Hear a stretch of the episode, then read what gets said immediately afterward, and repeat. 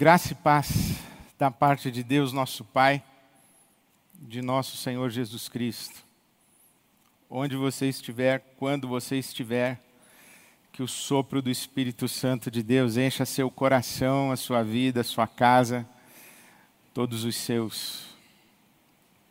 Hoje celebramos o Evangelho de nosso Senhor Jesus Cristo. Essa mesa representa o que está na fronteira entre o tempo e a eternidade. Essa mesa representa o centro de todo o universo. Essa mesa representa o ponto culminante da história. Essa mesa representa o ápice da revelação de Deus em Jesus Cristo, nosso Senhor. A palavra de Deus diz que todas as coisas foram criadas por Jesus, e sem Ele, Jesus, nada do que foi feito se fez. E a palavra de Deus diz que Jesus se revelou na história, na plenitude dos tempos. Tudo que veio antes de Jesus apontava para Jesus. Tudo que vem depois de Jesus é derivado de Jesus. Jesus ocupa o centro do universo. E sua cruz, e sua cruz sustenta todo o universo criado. A palavra de Deus diz que a cruz de Jesus é conhecida desde antes da fundação do mundo. Por isso o pregador diz que antes de Deus pronunciar haja luz, Deus pronunciou haja cruz. A cruz sustenta todo o universo. A cruz de Cristo é o ápice da revelação de Deus para nós, para você e para mim na cruz de Cristo, nós temos o máximo de percepção daquilo que Deus é, daquilo que podemos e devemos ser, da maneira como Deus se relaciona conosco e como nos chama a viver, é na cruz. Por isso celebramos hoje o corpo partido de Cristo Jesus e o sangue de Cristo derramado por nós.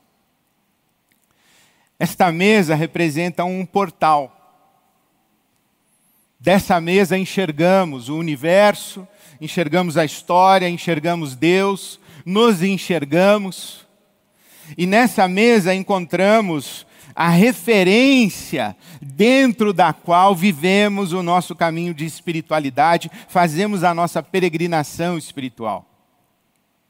Poucas narrativas bíblicas são tão reveladoras do que essa mesa representa e da grande revelação e da grande revolução que essa mesa propõe quanto o Evangelho de João, o capítulo 2. Então eu quero ler com você a cruz de Cristo a partir desta lente do Evangelho de João, capítulo 2. Logo no início se diz que Jesus está em Caná da Galileia. E lá ele, numa festa de casamento, transforma a água em vinho. A água que ocupava as talhas que eram usadas para as purificações cerimoniais. Os, convi os convidados para a festa, os comensais, eles se, se banhavam, se lavavam cerimonialmente nas águas antes de adentrarem a festa. E é justamente esta água que Jesus transforma em vinho. Numa mensagem cifrada, numa linguagem metafórica explícita, não mais o cerimonialismo religioso, mas agora o seu sangue, que vai ser simbolizado no vinho, é o poder de transformação. Logo em seguida, João insere na sua narrativa a chegada de Jesus em Jerusalém para a celebração da festa da Páscoa. Ali em Jerusalém, celebrando a Páscoa, diz a palavra de Deus no versículo 13 que Jesus chega para a Páscoa judaica. E isto é sintomático. E isto é importante que seja sublinhado. A Páscoa não é a Páscoa judaica. A Páscoa é a Páscoa do Senhor. É assim que é estabelecida na Torá. É assim que Moisés entrega ao povo o cerimonial da Páscoa, celebrado ali no Egito, quando da libertação de Israel. É a Páscoa do Senhor, mas aqui João diz: não, não é mais a Páscoa do Senhor, é a Páscoa judaica. É a primeira indicação, o primeiro indício, a primeira referência que sugere para nós que João está falando de uma Páscoa que está degenerada, de uma Páscoa que está maculada, de uma Páscoa que está distorcida, de uma Páscoa que foi que foi capturada por uma estrutura religiosa judaica. E então João começa a nos contar que Jesus, quando chega no átrio do templo, encontra os vendilhões do templo, encontra o comércio de animais. Jesus então fabrica um chicote, ele faz um chicote, provavelmente usando os, os fios e, e, os ramos do que era servido aos animais ou dos leitos dos animais. Jesus faz um chicote e expulsa os vendilhões do templo. Ele diz: A casa do meu pai é casa de oração, e vocês transformaram a casa do meu pai em covil de ladrões e salteadores. Ele diz, citando o profeta: O zelo da casa do meu pai me devora, e ele promove a limpeza do, do átrio do templo. As pessoas ficam furiosas com o ato de Jesus.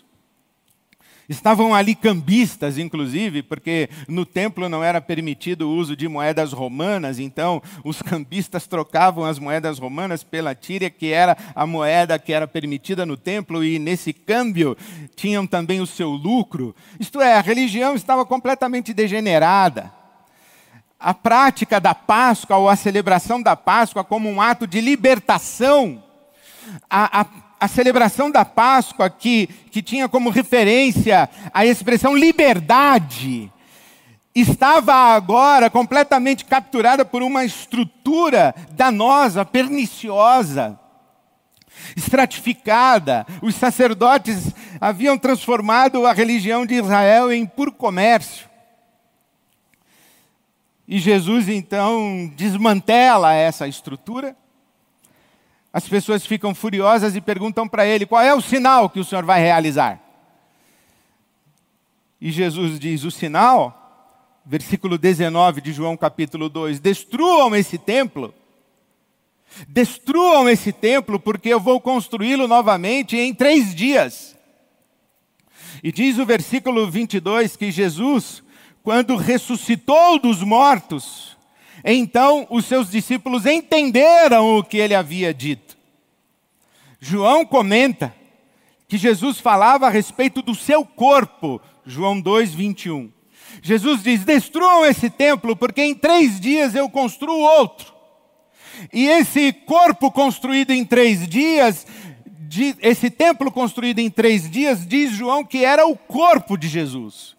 E quando Jesus ressuscita, os discípulos entendem: aí está o corpo ressurreto de Jesus, e aí está o templo em três dias. Três dias, evidentemente, o intervalo entre a morte e a ressurreição de Jesus.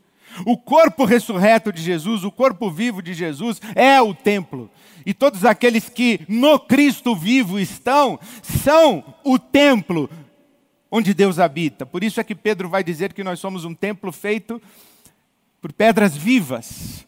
E Paulo apóstolo vai dizer que é nesse templo de pedras vivas que Deus habita em espírito. Por isso, esse texto de João capítulo 2 é extraordinário porque ele, ele abre o portal de discernimento da nossa peregrinação espiritual e da nossa relação com Deus. Porque quando Jesus ordena que se derrube o templo de Jerusalém, ele não está fazendo referência apenas a um prédio. Ele não está fazendo referência apenas a, a uma estrutura física. É claro, Estevão, no seu martírio, cita os profetas dizendo que Deus não habita em templos feitos por mãos humanas. Mas em toda a história de Israel, em toda a lógica de Israel, é ali no templo, consagrado por Salomão, que a glória de Deus se manifesta. Nós sabemos, decorado o texto, se o meu povo que se chama pelo meu nome se humilhar, buscar a minha face, se arrepender dos seus maus caminhos, se arrepender dos seus maus pecados, então o meu povo clamará aos céus, eu ouvirei dos céus e sararei a sua terra. Esta é a oração feita no templo. É o templo onde o encontro com a glória de Deus é possível. Isaías encontra-se com a glória de Deus no templo. Estando no templo, a glória de Deus enche o templo. No templo. E vem Jesus e diz: derrubem o templo. Porque a glória de Deus não está no templo. A glória de Deus está em Jesus, é isso que João diz. Capítulo 1 do seu evangelho: o Verbo se fez carne e habitou entre nós, tabernaculou entre nós, montou a sua tenda entre nós. E João diz: e vimos a sua glória, vimos a sua glória. Ali em Caná da Galileia, no capítulo 2 do Evangelho de João, onde nós estamos, quando Jesus transforma a água em vinho, diz o evangelista João, versículo 11, que Jesus revelou a sua glória. A glória de Deus está em Jesus. Mas na mente judaica daquela época, a glória de Deus se manifestava no templo. Mas não apenas no templo, mas em toda a, a estrutura religiosa construída ao redor do templo, especialmente a estrutura sacrificial. Porque é isso que as pessoas vão fazer no templo. Elas vão oferecer sacrifícios. E é por isso que os mercadores do templo estão no átrio do templo, vendendo os animais para os sacrifícios. Transformaram a religião num comércio de lógica sacrificial. E as pessoas vão ao templo para oferecer sacrifícios. E vão ao templo oferecer sacrifícios e compram os animais. A prática religiosa custa caro, custa dinheiro, mas não custa apenas dinheiro. Porque esta lógica sistêmica da religião degenerada, conforme Jesus a denuncia, essa lógica sistema, sistêmica da religião degenerada custa mais do que o dinheiro, custa empenho. Ir ao templo, levar a culpa, apresentar o pecado, apresentar a culpa, apresentar a frustração, apresentar o anseio de bênção apresentar a súplica. Esta lógica sacrificial é um ciclo vicioso, é uma repetição que nos mantém aprisionados. Hans Burke disse que mais do mesmo nos mantém no mesmo lugar. Mais do mesmo nos deixa no mesmo lugar. Isto é a lógica sacrificial. É isso que o autor de Hebreus vai dizer: que o sacrifício de, dos animais era repetitivo, repetitivo, repetitivo, e incapaz de aperfeiçoar aqueles que sacrificam. E incapaz de aperfeiçoar aqueles que, enquanto sacrificam, se sacrificam. Por isso é que a lógica sistêmica religiosa é uma lógica escravizadora. As pessoas precisam ir ao templo pagar para que sejam feitos sacrifícios em seu nome, para que tenham sua culpa aplacada, mas elas têm culpa aplacada, mas não têm experiência de transformação, porque sacrifício não tem potência de mudança. Sacrifício leva embora recursos, mas não gera vida. Agora pensa nessa estrutura religiosa de Israel, onde existe uma casta sacerdotal privilegiada, que vive das benesses do templo, do dinheiro dos fiéis, fazendo sacrifícios e perpetuando o sistema sacrificial, mantendo uma multidão amedrontada, culpada, suplicante, pagante, infantilizada, porque não cresce, não se emancipa, não se liberta não amadurece, não adultece, não se autorresponsabiliza, porque está no ciclo vicioso de pecado, culpa, frustração, perdão, sacrifício, e sobe escada e desce escada, e acende vela, e apaga a vela, e amarra fita, e pendura colar, e não muda, não se transforma, não é transformado. Essa, essa estrutura viciante que leva as pessoas para um horizonte de conforto religioso inócuo, ineficiente, e que acaba nos deixando ou deixando estes tais fiéis num vazio. Num vazio, porque quando vão buscar o, o, a substância da experiência religiosa, não encontram nada.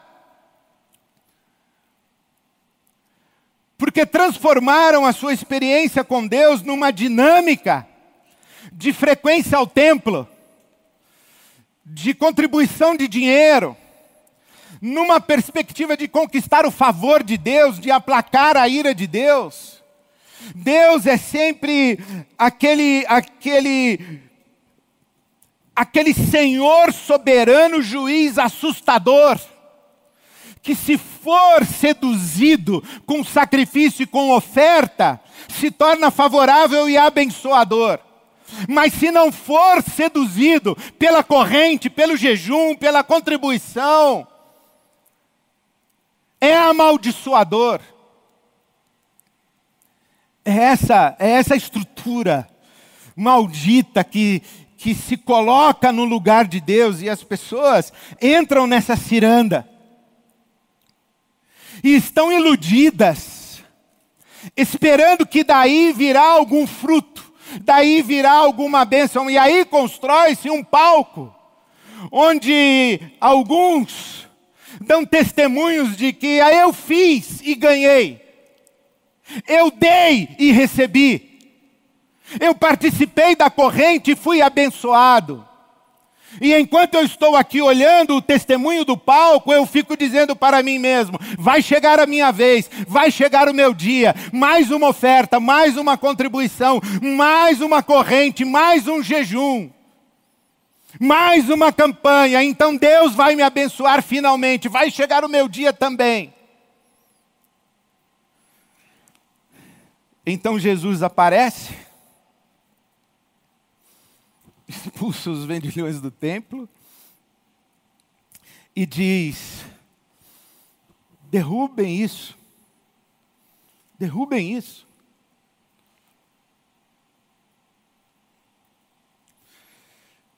Eu me lembro no começo do meu ministério, quase 30 anos. Eu estava com um grupo de jovens pastores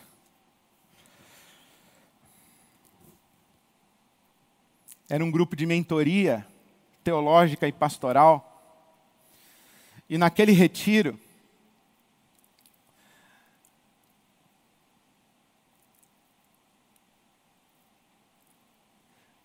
a Universal do Reino de Deus era um estudo de caso. O movimento neopentecostal era um estudo de caso. E aquele nosso mentor dizendo: vamos aprender com eles. Vejam como eles fazem. É por isso que eles crescem. É por isso que estão conquistando o Brasil. E eu ávido, ávido, querendo aprender, querendo encontrar o segredo para ter uma grande igreja. É claro que eu dizia para mim mesmo que eu queria levar o evangelho para o Brasil. Sim, mas eu queria ter uma grande igreja. E eu ficava impressionado. Como que se consegue rede de televisão? Como que se constrói uma rede de radiodifusão? Como que se constrói templos em todas as grandes capitais, nas grandes avenidas, enquanto as nossas igrejas eram escondidas nas ruas é, secundárias, ou pior, dos bairros periféricos. Como se faz um Vaticano? Como se constrói catedrais nas praças centrais para que as cidades se construam em volta das catedrais? Como se faz um Vaticano? E eu lembro um tempo em que eu achava que era isso que deveria ser feito. Com mais ética, com uma teologia correta e com uma estratégia santificada. Eu lembro o tempo em que a religião era o demônio que me possuía. Eu lembro esse tempo. Eu lembro o tempo em que o templo era a potestade que determinava a minha experiência espiritual. Eu lembro esse tempo. Até o dia quando eu entendi que quando Jesus diz, derrubem esse templo, ele não estava dizendo de um prédio, ele estava dizendo de uma lógica sistêmica. Jesus não veio para reformar a religião, ele veio para abolir a religião. Ele não veio para tornar melhor o sistema religioso.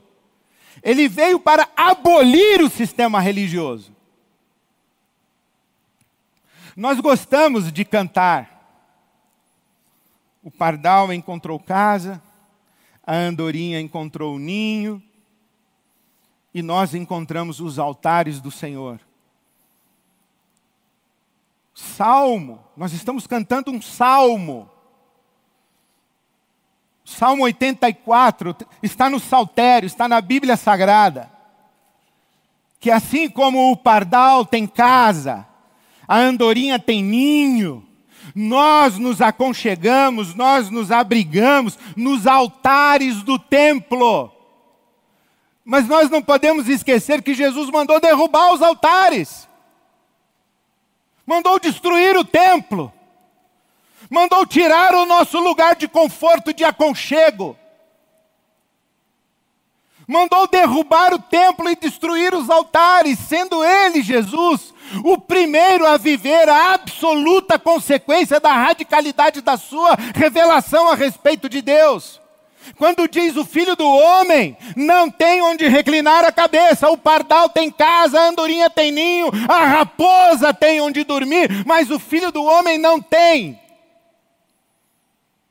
derrube o templo.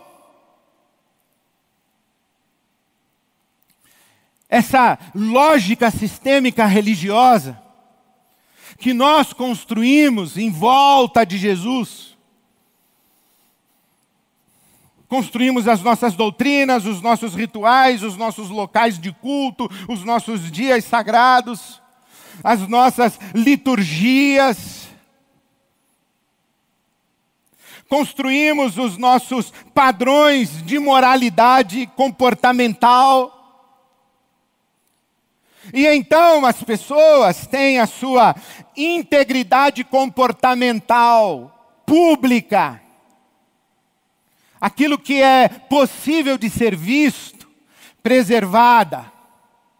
Frequentam o templo, entregam as primícias, participam de jejuns e reuniões de oração, e vão se acreditando fiéis a Deus, e não percebem que com o passar do tempo, essa estrutura de eu acredito as coisas certas, estas aqui são as doutrinas da minha fé.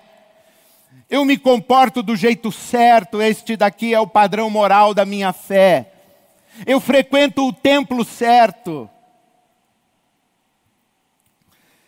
Essa lógica sistêmica religiosa vai se, se entranhando na consciência, na subjetividade, na alma, e gerando nesse religioso a sensação de ser alguém íntimo de Deus, abençoado de Deus, especial aos olhos de Deus. Mas sabe, não é uma maldição, é uma constatação. Sempre chove. Sempre chove.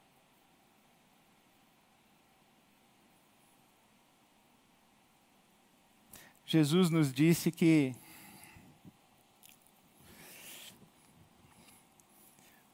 a vida é habitar uma casa.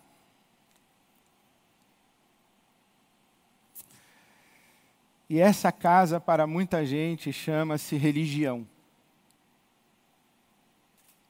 Em teu nome profetizamos, em teu nome expulsamos demônios, em teu nome doamos para a campanha do cilindro. E Jesus diz: Não sei quem são vocês. Essa casa de vocês ela está construída sobre areia e vai chover, porque sempre chove. E essa casa um dia vai desmoronar. Mas eu tenho uma boa notícia para você. Quando essa casa desmoronar, tem outra, que é o meu corpo vivo, ressurreto. Esse sim não pode ser contido, não pode ser confinado,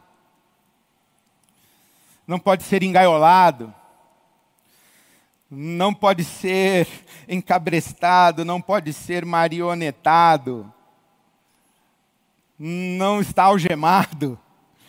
Esse não está à mercê dos vendilhões, esse não tem donos, esse transcende sistemas lógicos, este corpo vivo e ressurreto explodiu as paredes do templo, porque o templo nem existe mais.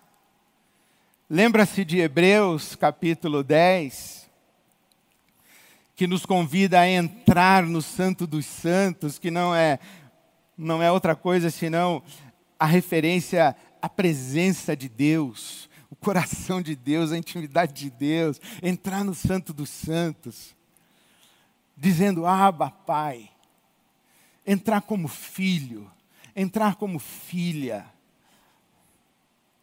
A experiência com Deus. Que em Hebreus capítulo 10 diz assim: que quando a gente entra no Santo dos Santos, pelo novo e vivo caminho que Jesus abriu, rasgando o véu. Rasgando o véu. E quando Jesus rasga o véu do templo, rasga o véu do templo, não apenas ele nos permite adentrar ao coração de Deus, mas ele também promove o vazamento da glória de Deus que estava ali no Santo dos Santos. Jesus diz: Não, agora a glória de Deus está aí, esparramada. E os profetas de Israel já haviam profetizado isso. Eles disseram que a terra se encheria do conhecimento da glória de Deus, como as águas cobrem o mar. Abacuque falou isso. Quando Jesus rasga o véu, a glória vaza. Agora, por causa de Jesus, por causa desse corpo partido, por causa desse sangue derramado, Deus está disponível e acessível. E ninguém precisa pagar para chegar a Ele, ninguém precisa passar pelo templo, porque templo não existe mais. Aí você vai dizer assim para mim, Ed, explica para mim, você está no domingo, no auditório da IBAB, você é pastor evangélico e você está falando tudo isso? Eu falei assim, sim, eu estou falando tudo isso, porque para mim a questão não é o prédio, não é a religião, é a lógica sistêmica. A lógica sistêmica.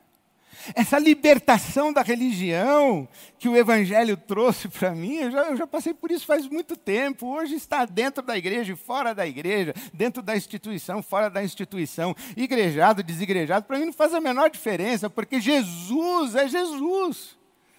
A experiência nossa é com Deus através de Jesus. E quem não está livre da lógica sistêmica pode desigrejar-se, mas continuará escravo da religião. E quem está livre da lógica sistêmica religiosa, da lógica sacrificial, infantilizadora, escravizadora, opressiva, quem está livre disso por causa de Jesus, pode ficar dentro da igreja, dentro da instituição, porque será livre sempre. O convite de Jesus é para a liberdade. O sangue derramado já se esparramou por toda a terra, já cobriu todo o universo. Deus está acessível a nós, está acessível a você, por isso, eu não sei se você está me ouvindo, é quinta-feira, é sexta-feira, é sábado, não sei se é de madrugada, se você está sozinho, está com a sua família, está com o seu namorado, com o seu companheiro, com a sua companheira, não sei onde você está, com quem você está. Se você tem um pedaço de pão aí e um, um vinho, pegue uma taça e celebre o corpo de Cristo partido, que é a sua liberdade. Celebre o sangue de Cristo derramado, que é a sua liberdade, que é a sua salvação, a sua redenção, que é o único, o único caminho de vida. Foi isso que Jesus disse para nós: Eu sou o caminho, a verdade e a vida. Ninguém vem ao Pai senão por mim. Não é senão pelo templo. É por Cristo. E a grande revelação do Evangelho de Jesus é que em Jesus Deus é Emanuel, é Deus conosco. Levanta a mão que você esbarra em Deus. Não precisa ter pastor do seu lado, você não precisa ser dizimista, você não precisa participar de campanha, você não precisa subscrever um credo, você não, preci não precisa não precisa ser filiado a uma igreja evangélica, você não precisa, você não precisa nada, você precisa levantar os olhos aos céus e dizer assim: Deus, meu Pai, esse Deus a quem Jesus chamava de Pai e nos ensinou a chamar de Pai. É isso que essa mesa representa. O desmantelamento, o derrubar, a abolição da religião, da lógica sacrificial religiosa, da estrutura religiosa e coloca Deus no lugar onde ele sempre esteve. Acessível a tudo e a todos, presente em tudo e em todos, disponível a tudo e a todos.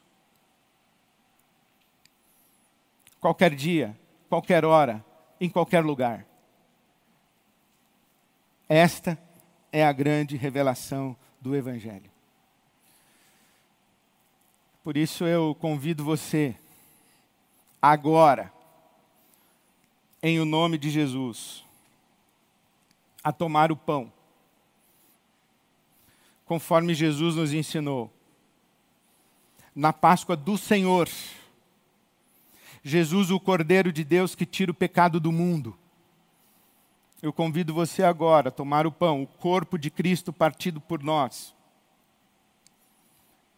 Jesus, com os seus discípulos, ele disse: Esse é o meu corpo esse é o meu corpo partido. Aqui o véu se rasga. Aqui você vai a Deus onde você estiver, quando você estiver, em que condição você estiver. E quero dizer mais uma coisa para você. Segredo nosso.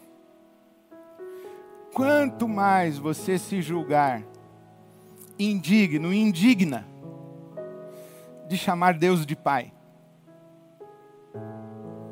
Mais poderoso é esse sangue na sua vida. É para você mesmo. Para você que não tem acesso ao templo. Foi para você que Jesus veio. Para você que foi banido, banida da religião. Para você que Jesus veio. Para você que não consegue acreditar nas coisas que a religião diz que você tem que acreditar.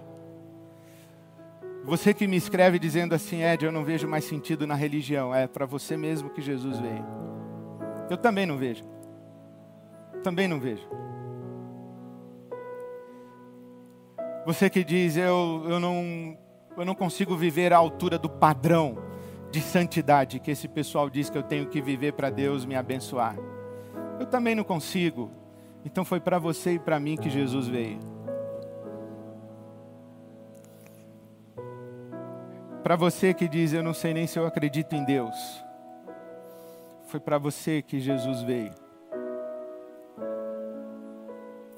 Então eu encorajo você, eu convido você em nome desse Jesus tomar o pão, corpo partido de Cristo, e participar dele, mergulhar nele, entregar-se a Ele crendo que a vida dele, o corpo ressurreto, vai encher a sua vida, vai encher você, vai chegar em você. Eu ousadamente abençoo você com a vida da ressurreição de Jesus. Eu abençoo você na sua tristeza, no seu luto, no seu medo Abençoo você na sua solidão, no seu abandono. Abençoo você na sua incredulidade. Abençoo você no labirinto das suas dúvidas. Abençoo você escondido, escondida nesse lugar tão dolorido que é o ressentimento, a mágoa, o ódio, o desejo de vingança o senso de injustiça. Abençoo você aí onde você está. Para que a vida da ressurreição de Jesus, o corpo vivo de Jesus, alcance você. Eu desafio você, tome esse corpo partido, participe dele, para que a vida desse corpo, que não está morto, alcance você onde você estiver. Obrigado, Senhor pelo teu corpo partido por nós. Obrigado pela tua vida derramada por nós e para nós e sobre nós e em nós. Obrigado, Jesus. Obrigado porque o Senhor nos chama para uma grande revolução, para a novidade da vulnerabilidade no colo do nosso Pai Celestial.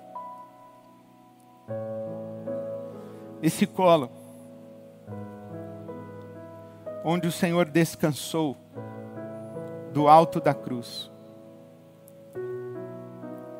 É aí que queremos estar. Tomamos o teu corpo partido por nós e participamos da tua morte, na fé, na esperança de participarmos da ressurreição e da vida, para a glória do teu nome. Juntos nós te celebramos. Amém. comamos juntos.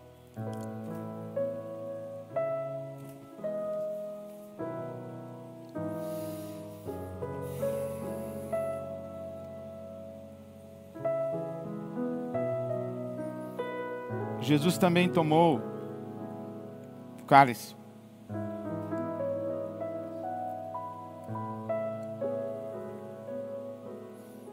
E disse: Esse, esse cálice é o meu sangue.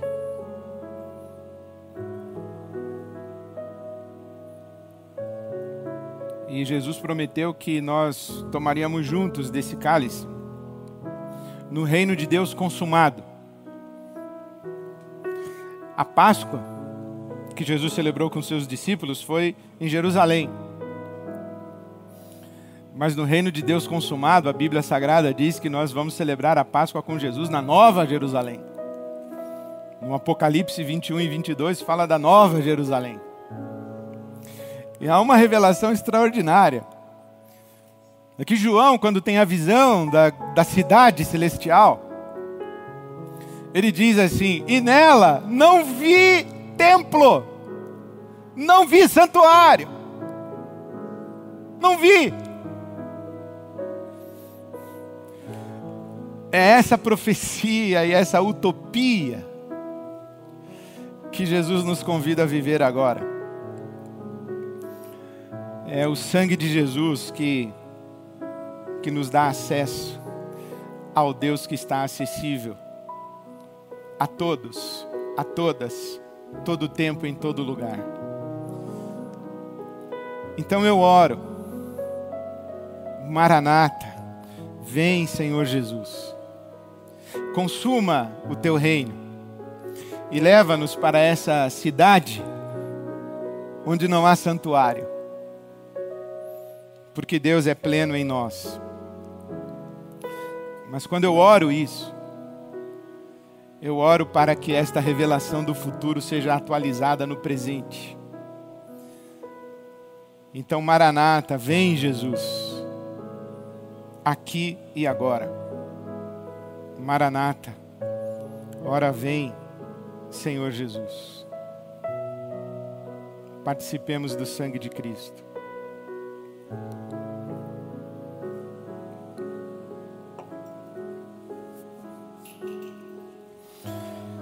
Que a maravilhosa graça de Deus, o nosso Pai,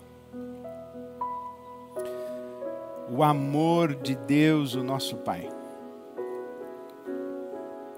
a comunhão do Espírito Santo de Deus. E a presença, presença maravilhosa de Jesus, seja com você, com todos os seus, todo dia, toda hora, em todo lugar aqui e até sempre. Amém.